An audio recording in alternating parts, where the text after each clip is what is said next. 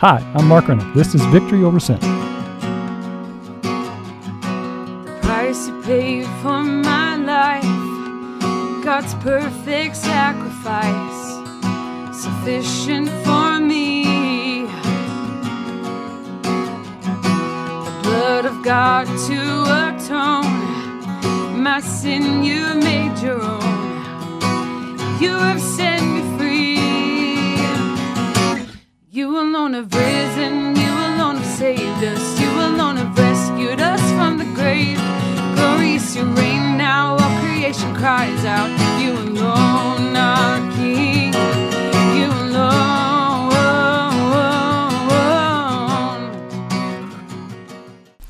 Good Saturday afternoon to you. My name is Mark Rennick. This is Victory Over Sin. First part of the show, what we attempt to do is to share with you what we're trying to do.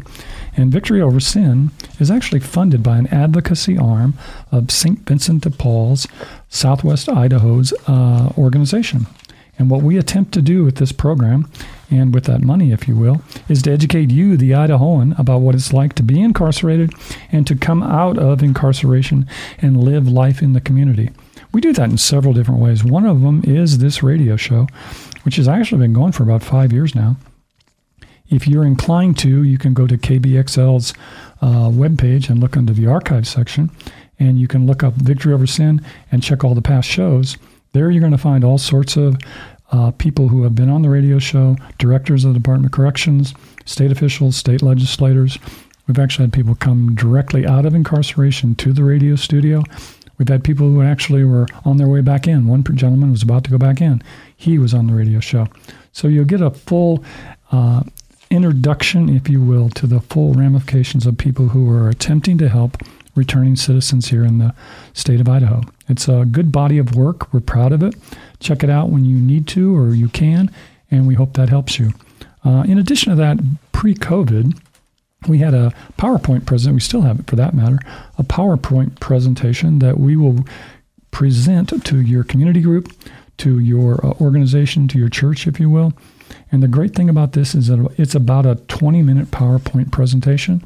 It is led by a returning citizen themselves. So they come out, make the presentation, and then answer questions about life incarcerated uh, and uh, the success or difficulties going forward. We hope to do that again soon when some of this COVID stuff kind of eases. So we look forward to that. If you've been listening to me over the past certainly years, you know that we've made some changes in terms of the offices that we have, and we are now located in two offices. One is at 3217 Overland Road. That's in Boise. That office is open 9 to 12.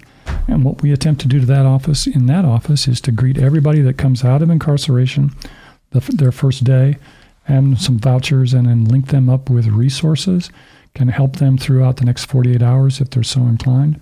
If you need a ride out of incarceration, uh, and you're in the desert out there, have your ca- contact your case manager and say we'd like Mark to pick you up, and we will do that too.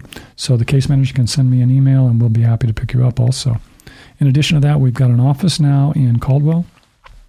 It's on Cleveland Boulevard, and ironically, this office is inside probation and parole, the District 3 office there. So if you're going to read to District 3 and you're talking to your PO, you can actually connect up with St. Vincent de Paul there and get those same resources there. Uh, in addition, over the years, what we've done, because we've grown so much, is we divided up um, some of the services that were at those offices and put extra services like employment and our addiction program. We put those over on the Fairview office where administration is now. But we're happy to explain all of that to you as you go forward. Also, if you're making notes and you're driving around, one way to figure all this out is to go to a website that's really sophisticated in which you will find all this, and that's at www.svdpid.org and click on reentry. And uh, that's that's a good way to find out everything. If you have questions, there's always a way to link to me or to staff people, and we will get back to you. I'm excited about a guest we've got today. We're going to talk about St. Vincent de Paul, new directions, and how we communicate and let you know what's going on in the organization. We'll be right back with that. The Idaho Justice Project is a new statewide nonpartisan organization to improve Idaho's justice system. Idaho has the third highest rate of people under corrective control in the entire country. Idaho's jails and prison are beyond capacity, but most are there for nonviolent crimes like drug addiction or probation and parole violations. The Idaho Department of Corrections spent over $309 million in 2020. 37% of people released from prison in 2016 reoffended within three years. 62% of Idaho's yearly prison admissions are for a probation or parole violation, the highest rate in the country. The average probation term in Idaho has grown by 109% since 2000. As of June 30th, 2020, there were over 17,000 Idahoans on probation or parole. One out of every 38 adults is on probation in Idaho. For more information on how you can help and get involved with the Idaho Justice Project, go to 3217 West Overland Road, Monday through Friday from 9 a.m. to noon, and ask for Mark. Okay, like I said, I'm excited today to have um, a new person in the uh, chair across from me today who's just come on board with um, St. Vincent de Paul. Her name is Mareesa Rule, and she is actually the new marketing communications manager for St. Vincent de Paul of Southwest Idaho. Welcome. Hi, thank you for having me. Yeah, this is those of you that don't know. She's new and she's kind of taken over for a gentleman who had the job. How long did he have the job? He had it for what? I'm not sure. I know he's been helping out for a few years. Yeah, he was uh, like our whiz kid in terms of marketing stuff, and so people were saying, "What's going to happen when Grant leaves?" And actually, it's been very pleasant to see you come on and uh, take on an energy that's really, really positive. So, congratulations on that. Thank you. Tell us a little bit about your background and where you're from, born, all that kind of good stuff. Yeah, so I was born in Portland, Oregon. I have two younger brothers, um, very close knit family. I'm very blessed to be a part of that. And I went to school, got good grades, was your average kid, um, decided that I wanted to move to Boise, Idaho. Don't know why anybody would not want to live here. it is the best place. Was it a choice then by nobody else had been here? Did you know somebody here or you just decided, I'm going to go to school in BSU? Yeah, my entire family went to University of Oregon, so that was a that was a little bit of a disappointment um, between University of Oregon and Oregon State. Uh, but once I had my mindset, per usual, I was sticking to it, and my parents are like, "What are you going to do in Idaho?" And believe it or not, they moved here shortly after I graduated because they loved it so much. Yep. I, you know, it's, uh, I've been here since 95 and I think I sort of poo pooed it too for a while. And after, I think it was, uh, that's a long time, but I think I finally declared myself an Idahoan about four years ago.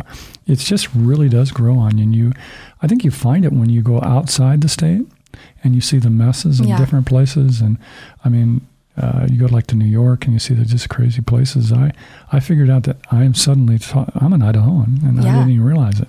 I know. Going back to Portland for holidays or any reason, I am really shocked to see just how different these cities are between the two of them.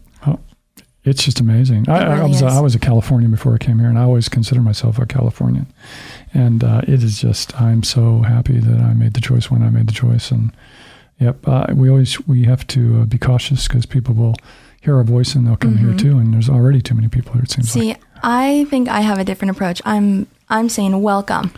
Come on over because the quality of life is just so much better, more space and everybody is nice and there are so many people making such great efforts to better the community. Uh, and that's something that I would I'm honored to be a part of. Yeah, well, that's cool. That's the best attitude to have. Well, that's your youth. You're optimistic. I'm getting older, and I'm saying to get off my lawn, kind of thing. That's right. so, you went to BSU. What did you study when you went to school at BSU? I studied business management and marketing. Uh, Boise State has an amazing program. I originally came uh, to Boise State because they have a nursing program, and that was the thought. However, I realized I would be a terrible, terrible nurse. How did you come to that insight? One of my biology classes where we were studying uh, skin rashes, and I could barely sit there. So I realized quickly this is probably not the career path for me.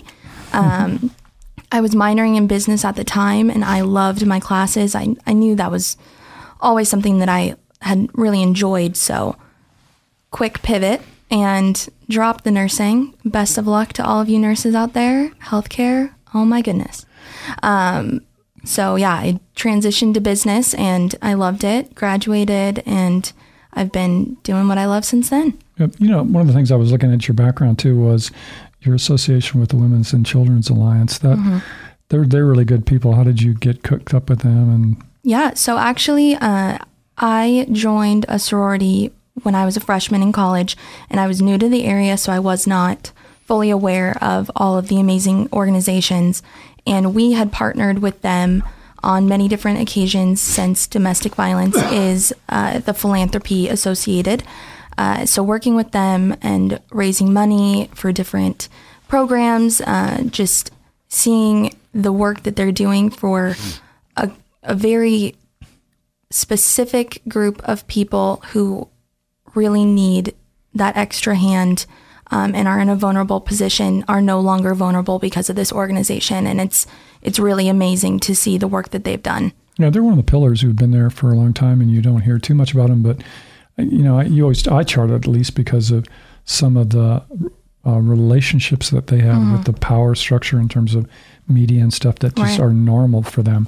And uh, some of us work real hard now to gain that kind of access. In some ways, that's your new role is to yeah develop those contacts too. But they're linked up strongly with some people that I would love to be associated with. So that's that's powerful. Yeah. yeah they really brought to the forefront a silent issue and i think that that's something that speaks volumes And uh, they do it with um, an elegance and a grace, I guess you would say, that I think will be the same absolutely mandate for you, I think, in some ways, really. that's the hope Yeah, fantastic. You also seem to my, by my mind, the St. Vincent de Paul is a, certainly a volunteer organization. We're volunteer led. You're starting to figure that out. They don't expend money on lots of salaries or anything. They try to raise everything that they can. You really got thrown into uh, an onslaught of events right when you came Yeah. on in terms of everything that was going on. What was that like? So honestly, I have never had a position where that was not the case. Oh, good. Uh, so, was normal. so a slow start is not necessarily something I am accustomed to. Uh, so that was really, it was a really great way to get feet on the ground and get going. Um, when we did our Summerfest event, um, seeing how many people came together in support of an organization that has such a wide reach, uh, that was really, really amazing. And being able to see the people who work with us and fund us really get to realize the impact that we have. I mean, that's that's the receipt on the donation right there. So it was great. Yeah, and I think that's good that you really got that right away too, because um, what the public doesn't know, but you and I sit on a leadership meeting every Wednesday, and so it's really good to be able to see the diversity of all the things that we do, because uh, you'll find if you haven't already is that you're going to be able to work independently in your role, but you have to have knowledge of what everybody else does, and it's it's really one of the best aspects of my job in that I know that St. Vincent de Paul, Treasure Valley has my back in terms of reentry issues. Right. And I know that the executive director that we work for allows me certainly tons of creativity as long as I run by stuff and we're in the same boat. Yep. Uh, but it's like uh, go, go, go until you until I tell you to stop. And so you're going to have that same kind of insight. Yeah, absolutely. And that's one of the reasons that I am passionate about marketing. I think marketing typically has a connotation of sales. I'm trying to get you to buy something, I'm trying to get you to do something. Um, but I take a little bit of a different approach. Um, no matter what industry, I've worked in bank security, I've worked in healthcare. Um, no matter what industry, my focus is always to educate uh, and to explain what it is that we are doing because that is that's the missing link I think so much is people don't know what's out there. They don't know the resources that they have. They don't know the services that are offered and that's one thing that I really want to get out there with St. Vincent de Paul is it's such a wide range, but each one of those has a team that is on the ground and they are doing absolutely everything. Yeah, that's, that's why I like um, certainly the energy that you bring to that leadership group because we have a we tend to be uh, top heavy in terms of our age, I guess, and so uh, you you're a new voice, a young voice that we, we need, and so it's that's great to have you there in that, Thank that capacity. Um, in addition to that, too, you did stuff with um, COVID. Tell me what you did a little bit before you came to there came to the St. Yeah. So, like I said, I've never really had a career opportunity where I didn't hit the ground running. Um, and my previous role was with AFC Urgent Care.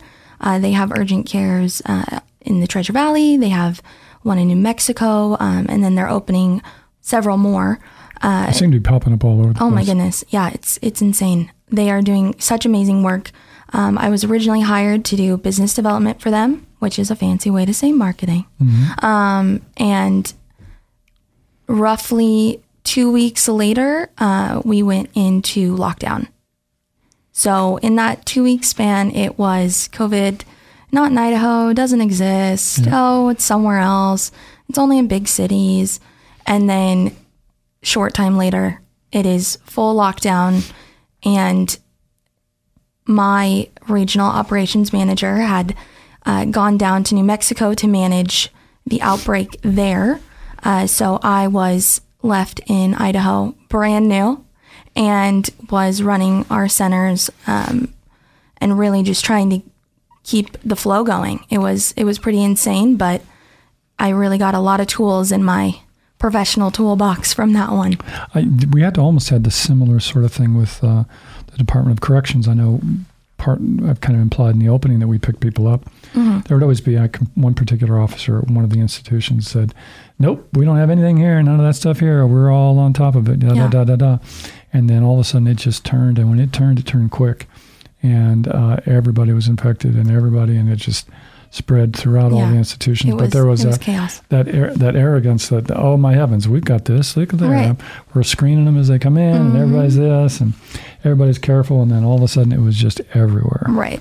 and then they were in lockdown and I think in some ways if you certainly know of people who are in the system now we're still struggling to get volunteers back in and staff is off and it's just been chaotic so Right. Well, and I think that was one sector that a lot of people didn't fully consider. And you saw that so quickly.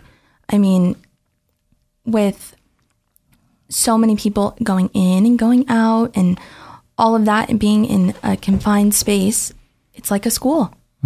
It's it's going to spread, and it's just unfortunate uh, to see the lack of preemptive response, whereas it was it was a little late in the game. Yeah.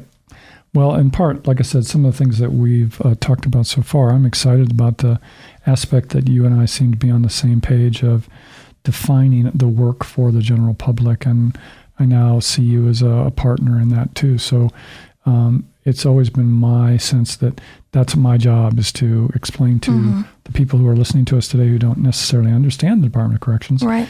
uh, how impactful it can be and is on the state of Idaho.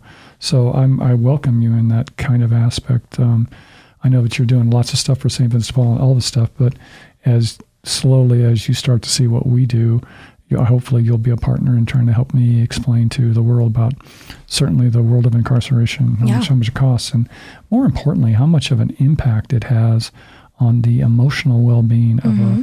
of a family when a person's le- taken off to incarceration for an undetermined amount of years here in the mm-hmm. state. So it's a there's an emotional cost as well as a financial cost. So Absolutely. And I think it's also really important for the community to have exposure to that. I think that's a big missing piece uh, because it, a lot of people can take that and out of sight, out of mind, but it really is impacting people who are right next to you and you might not know that.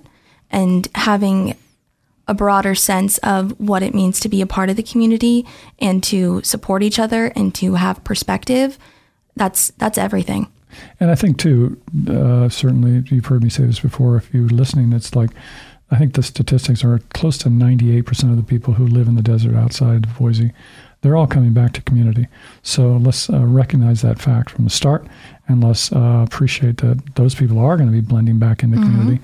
So let's kind of desensitize it to. Uh, the fact that whatever they did, that they're coming back, and let's learn to address it, Right. live with it, and then understand it for that matter. well and that's why reentry programs like yours are so important because it is a it's a full transition, and I I truly see that there are so many missing links, um, and really integrating back into society. And as a community, we also need to extend that olive branch and welcome and and know that time has been served, and get back to it. Yeah, I also think too that I think you'll be a partner in helping me kind of um, address the issue that as you're coming out, and if you're driving around, you're on parole, or you're um, trying to figure out, uh, um, do I keep this to myself or do I Right. share this? That your story is important, and the way that all of this will change, the way all of um, society in Idaho will understand what you've been through, what I've been through, and what the people who are following us out of incarceration will need to address.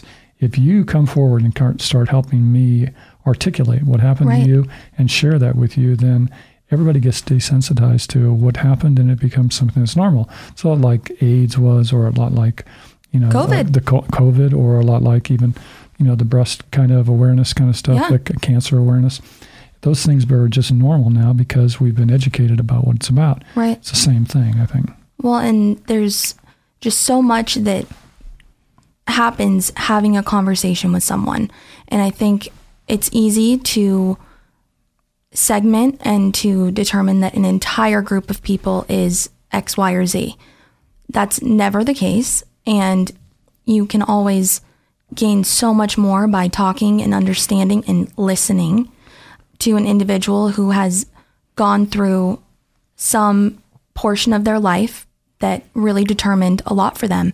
And I think there's a lot of growth and I think there's a lot of information and perspective that they can share. Yeah, we and we've done that historically before you were there with some great videos, and that I assume we're going to con- continue with. Yeah. Uh, and I'm looking forward to doing so that uh, we had drones and all kinds of stuff. One of the things that was the most exciting, I think, was a program that we're going to be doing again. Is uh, the Cookies for Max is going to be ex- going to be expanded this year, and as I sit here, I'm not quite sure how we're going to pull it off in early part of October, but we've made the uh, commitment to do cookies for every institution in the state of Idaho and where it had previously been just something that happened at Max and at the, the women's prison. But uh, we're going to make that work on a statewide basis this year. So you're going to be able to help me put that together and Yeah. market that. Absolutely. Um, and so we don't, we're not sure what we're going to name it yet because Cookies from Max is what everybody knows it by. But we're going to try to make sure that everybody that's incarcerated this year has cookies coming from uh, the community to show, um, you know, certainly God's love to them and to be something that's an extra treat around the Christmas holidays. So Yeah. look forward to that. That's one of your big, one of the things you've got on your plate. From Yeah, the fall, right? holiday the holiday season is it's really ramping up. Yeah. But this one I'm very excited for. I think it's it's a small act of kindness that really radiates and it's a reminder not only to the people providing the cookies but the people who are receiving them that there are people who care and people who think about them and people who are just wanting to send them a tap on the shoulder. We're still here. And I think that's the thing. That's the concept. It started at Max because Max has approximately a population of 500, but the majority of the people who are in that institution are locked down 23 hours a day, seven days a week.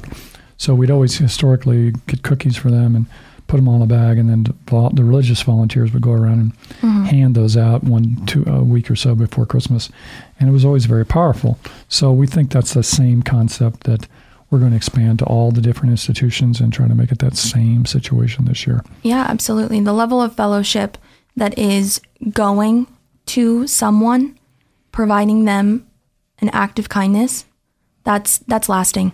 And I think that the great thing about the work we've been doing and that I'm excited about that we're going to do in the future is the fact that we've now got the Department of Corrections, and in some ways, when I say the name GEO, you'll know that they were out there kind of providing services now with the Department of Corrections. And we see the third leg of that stool, if you will, as St. Vincent de Paul in attempting to uh, stabilize the person who's coming out of incarceration and to be that center. And what we get to do, quite frankly, is to do it from a private, from a Christian pro- kind of perspective to provide that insight and that hope, which is what you're listening to me in the desert. That's what you need.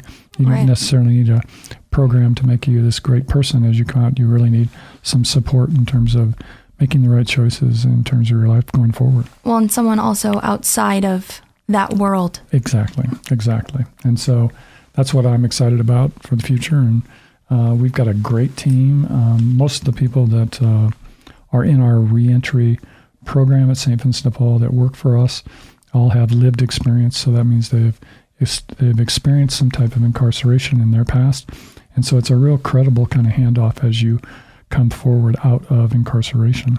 Well, and I think those are the best people to do it as well. Absolutely, I'm preaching to the choir on that one.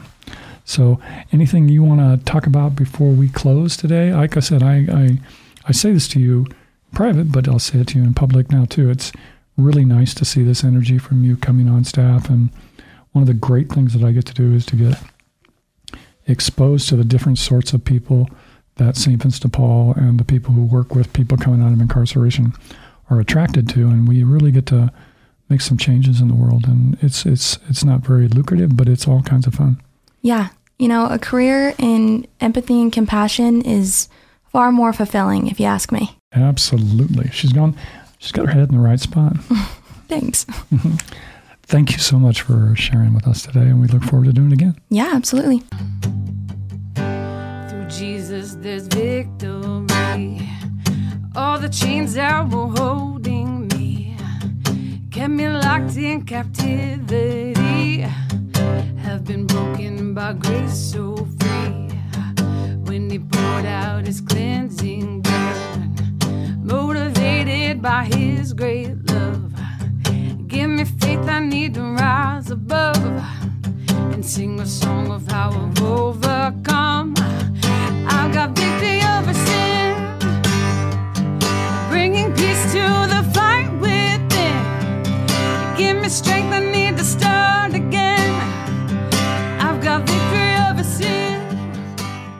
Okay, so as you can see, I get to hang around with some nice people, in St. Vincent de Paul attracts some staff that's doing good things for you guys out there. If you need to get in touch with me, I'm fairly easy to get in touch with. www.systemicchangeofid.com. It's a good place to start. Send me an email, Systemic Change of Idaho. It's all spelled out there at gmail.com. We're on Facebook, Systemic Change of ID, Instagram, Systemic Change of ID. Man, you can even call me on the phone if you want to. Area code 208 477 1006. We look forward to talking to you next Saturday afternoon on Victory Over Sin.